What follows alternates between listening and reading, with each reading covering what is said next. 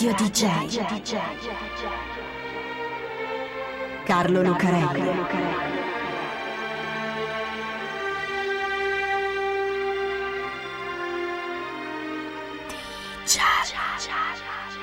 Carlo Lucarelli presenta Di Giallo, il radiodramma di Radio DJ. Salve a tutti, questa è Radio DJ e questo è Di Giallo, con Carlo Lucarelli e Fabio B a raccontarvi strane e incredibili storie che vengono da tutte le parti del mondo. Questa è una storia che sta a metà tra Italia e Stati Uniti. Ed è una storia incredibile, perché ha a che fare con un uomo incredibile, con la sua incredibile idea e con quello che gli è successo che è altrettanto incredibile. Perché è raro che succeda come in questo modo che uno abbia portata di mano il successo economico e una fama immortale e la perda per un dettaglio, un cavillo, tutto sommato abbastanza stupido anche se poi la fama in qualche modo l'ha ripresa e giustizia in un certo senso è stata fatta. In questa storia io sono di parte, perché è la storia di un mio bisnonno. Quindi, nonostante quello che ancora dice qualcuno in America, darò per scontato, come quasi tutti fanno, che questa sia la storia dell'uomo che ha inventato il telefono. Perché questa è la storia di un italiano che si chiamava Antonio Meucci. Il bisnonno Meucci è un tipo strano, strano e particolare come lo sanno essere solo i toscani, soprattutto quelli di una volta. Antonio Santi Giuseppe Meucci è un toscano che viene da Firenze, quartiere Sanfrediano, un quartiere popolare, vivace, chiassoso e anche povero, soprattutto allora, l'inizio dell'Ottocento. Come storia, la storia del bisnonno Meucci inizia come tante storie di star del blues che abbiamo raccontato. Quartiere popolare, grande creatività, loro che incontrano la musica e via. Il giovane Antonio non incontra la musica, non è quella la sua strada, ma cerca comunque di dare sfogo ad una creatività, ad una genialità viva che gli impedisce di stare fermo. Frequenta l'Accademia di Belle Arti, poi si mette a lavorare, perché è il più grande di una famiglia di nove figli, che non nuota nell'oro e i soldi non ci sono. Lavora come impiegato alla dogana, ma non gli va, non gli basta, non può stare fermo dietro una scrivania, per cui va a lavorare in teatro come macchinista. Ha un sacco di idee il bisnonno, e non solo per il teatro studia un progetto per nuovi fuochi d'artificio che siano più belli e più potenti e la prima festa cittadina li sperimenta. Ma sono troppo potenti. Salta per aria tutto quello che ci sta attorno e il bisnonno finisce anche dentro. Ora, il bisnonno Meucci è un toscano di quelli d'una volta e uno come lui poi. Non solo non riesce a stare fermo, ma non riesce neanche a stare zitto. L'Italia è quella degli anni 30 dell'Ottocento, cioè non c'è, ci sono i vari regni e ducati che frammentano la penisola e c'è il Granducato di Toscana. Chi vuole un'altra cosa, le riforme, la Costituzione, l'Italia Unita, la Repubblica, trama, cospira e protesta. E Antonio Santi Giuseppe Meucci da San Frediano è uno di questi. Viene coinvolto nei moti rivoluzionari del 1831. La polizia del Granducato lo nota e per non finire dentro adesso o in futuro, il bisnonno è costretto a scappare. Si può emigrare in tanti stati. Si può andare in Svizzera a fare l'orologiaio. Si può andare in Francia a fare l'artigiano si può anche andare in Piemonte a riprendere il lavoro di impiegato all'ufficio della dogana che aveva una volta. Ma il bisnonno non è così, non è quel tipo lì. Non è uno che si ferma o si accontenta. Lui è uno d'avventure e così sceglie il suo paese un po' più in là, dove ci sono opportunità nuove. America, Sud America, Cuba. Prima vaga un po' per lo Stato Pontificio e per il Regno delle Due Sicilie. Poi si imbarca a Livorno, sul brigantino Coccodrillo, assieme a Esther, sua moglie, e va a Lavana, dove c'è un teatro il Gran Teatro de Tacon, che cerca gente e Meucci si fa assumere. Fin qui sarebbe la storia di un geniale tecnico di scena, un grande macchinista che parla spagnolo con accento toscano e che magari si inventa cose straordinarie per mettere in scena le opere teatrali, botole rivoluzionarie, quinte che scompaiono, palcoscenici rotanti. Ma nelle storie che raccontiamo succede sempre qualcosa che cambia tutto e nella storia del bisnonno Meucci questo qualcosa è un incendio. Siamo alla metà dell'Ottocento, i teatri sono tutti di legno, non c'è niente a norma perché ancora non ci sono le norme. Così dopo un uragano il teatro Taccon prende fuoco e brucia praticamente tutto. Meucci aiuta a ricostruirlo, ha sempre un sacco di idee per fare le cose. Ha anche aiutato il comune dell'Havana a progettare un sistema per depurare le acque. Ma il teatro non si riprende, il contratto scade e non glielo rinnovano. Antonio Santi Meucci da San Frediano, Firenze, resta senza lavoro. E allora cosa fa? Se ne torna in Italia per farsi dimenticare? No, di certo. Lui è il bisnonno Meucci, l'uomo delle avventure. Così prende sua moglie Esther e va in America, negli Stati Uniti. In America Antonio Meucci si ferma a New York, che infatti è una città abbastanza viva e creativa da piacergli. È quel tipo di immigrato italiano negli Stati Uniti pronto a cogliere ogni opportunità e non è proprio un poveraccio perché a Cuba qualche soldo lo ha messo da parte. Ne trova altri e mette su una piccola fabbrica, una fabbrica di candele a Staten Island, che è un'isoletta nella baia di New York, davanti a Manhattan. La fabbrica, più che una vera fabbrica, è un laboratorio, va bene. Gli affari vanno così così, ma non è questo che lo distrae. Il bisnonno Meucci lo sappiamo un tipo particolare, che non si dimentica di alcune cose. Intanto di essere un patriota rivoluzionario, e infatti prende a lavorare nella fabbrica, quasi come socio, un altro tipo avventuroso e inquieto come lui, che si chiama Giuseppe Garibaldi.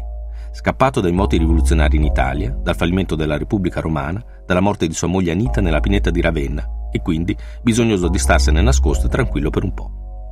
L'altra cosa di cui il bisnonno Meucci non si dimentica è di essere quell'uomo creativo e brillante che è. Lui non lo sa ancora, ma è un genio, e i geni non ci riescono proprio a stare fermi a fare le candele.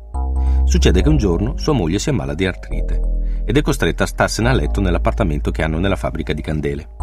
Lui in ufficio, giù nello scantinato, e lei due piani, sopra, a letto. E se ha bisogno di qualcosa, che fa? Urla? Suona un campanello? Ma l'ufficio è lontano e lui non la sente.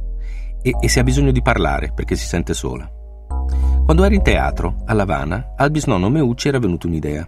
Lui se ne stava giù sotto il palcoscenico o dietro le quinte a muovere le macchine teatrali, mentre il regista doveva starsene da un'altra parte, davanti, per seguire la scena. Bisognava mettersi d'accordo prima su tutto, ma se succedeva qualcosa o il regista cambiava idea, come facevano loro a saperlo? Mica poteva mettersi ad urlare durante lo spettacolo. Allora al bisnonno viene un'idea, una serie di tubi che collegano la cabina di regia al settore tecnici. Tubi fatti in un certo modo che possono condurre il suono uno ci parla dentro e dall'altra parte gli altri lo sentono come se fosse lì. Così il bisnonno riprende quel progetto dei tubi, che già Lavana aveva cominciato a rielaborare, sostituendo ai tubi dei fili, cavi elettrici di rame, come quelli del telegrafo, che salgono fino a tubi murati nel soffitto e collegano le stanze della casa.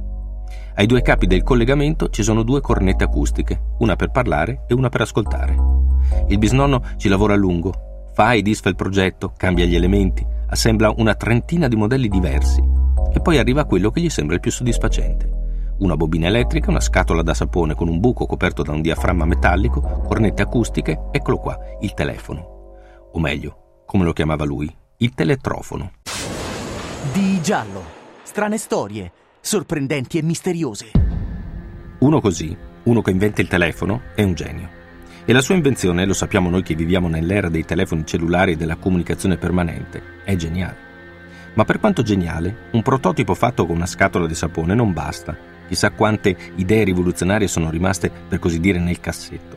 Cose che avrebbero cambiato il mondo e la vita della gente non l'ha saputo mai nessuno. Per sviluppare un progetto, per esempio, ci vogliono soldi. Ci vogliono fondi per la tecnologia, che costa, e costava anche allora. Perché se fai un teletrofono con una scatola da sapone con un buco in mezzo e due cornetti acustici, quello funziona per parlare con la moglie che sta al piano di sopra, con l'artrite. Ma se vuoi fare un telefono che comunica da casa a casa, da città a città, da continente a continente, beh, allora ci vogliono tecnologia e ricerca, che appunto costano. E non solo. Ci vuole un brevetto che dica che l'idea è tua, che l'inventore del telefono è Antonio Santi Giuseppe Meucci da San Frediano Firenze, se no arriva qualcuno che te lo frega. Ma anche per il brevetto, naturalmente, ci vogliono soldi. Il bisnonno Meucci di soldi non ne ha. La sua fabbrica di candele è fallita e lui sta andando avanti a forza di prestiti della comunità italiana, perché essere un genio non significa per forza essere anche un genio degli affari. Per brevettare il suo Sound Telegraph, il suo telegrafo sonoro, così lo descrive nel brevetto, ci vogliono 270 dollari, che Meucci non ha. Può metterne insieme soltanto 20, che bastano per un brevetto temporaneo da rinnovarsi di anno in anno, 10 dollari. Intanto questo allora, 10 dollari per l'invenzione del telefono, anno dopo anno, brevetto temporaneo numero 3335.